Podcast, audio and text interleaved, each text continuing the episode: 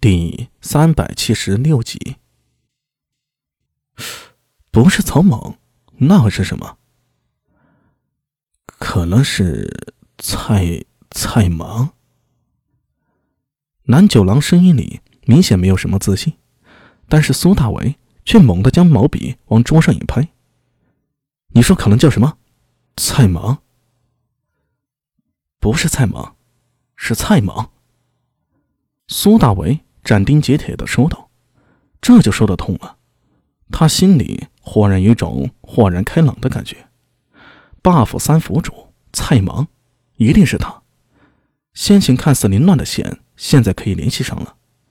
金德秀之前曾在风翼坊中找白甲交易，但是后来金德秀却死了。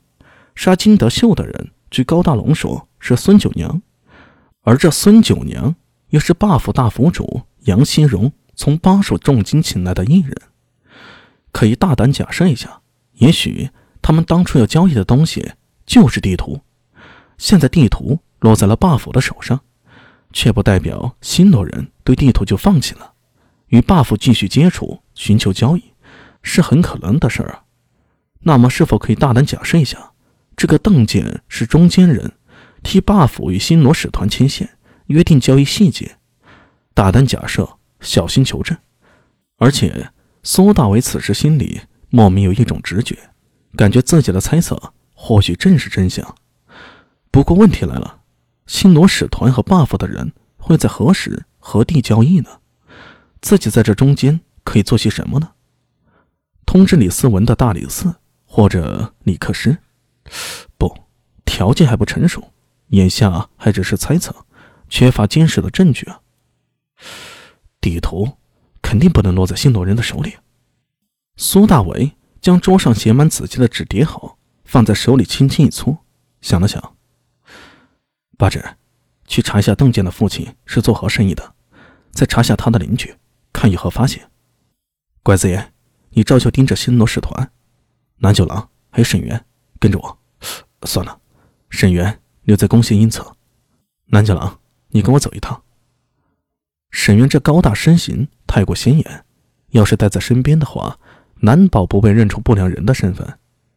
分配好任务后，苏大为带着南九郎向宣阳坊的邓记果子铺进去。他决定呢，要去探一探这邓家的底。新罗与霸府这边随时可能交易，留给他的时间不多了。万年县宣阳坊邓记果子铺，苏大为带着南九郎走进铺子。邓俊和寻常一样，低着头调着手里的果酱。见到有客人来了，他把手里的活放下，小步上前招呼：“啊，两位客官，想吃点什么？”泥沙货两啊一份。苏大伟想了想，改了口：“泥沙货，以软糯薄透的无心米做材料，裹上白马豆蒸制而成的，东西是好吃，只是太甜了。”不符合苏大伟这个闲党的口味。啊，对了，郑老板，上次我和武家娘子订了二十张桌子，还记得吗？哦，昨夜不过两天的事儿，当然记得。邓健一边调制零杀货，一边问道：“呃，客官，今天想拿那些桌子吗？”“呃，对。”“那我去叫一下武家娘子。”邓健一边说着，一边招手。换了一个蹲在墙角晒太阳的小孩过来，那孩子看着十来岁，衣衫破旧，脸上也脏兮兮的，不过一双黑色的大眼睛倒是挺灵活。